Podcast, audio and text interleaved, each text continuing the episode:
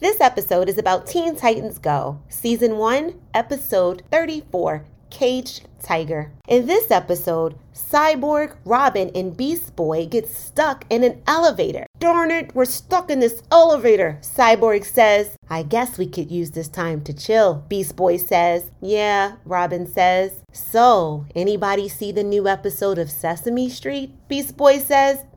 Eventually, they get out of the elevator and then they go beat up a bad guy. And that's the end of Teen Titans Go, Season 1, Episode 34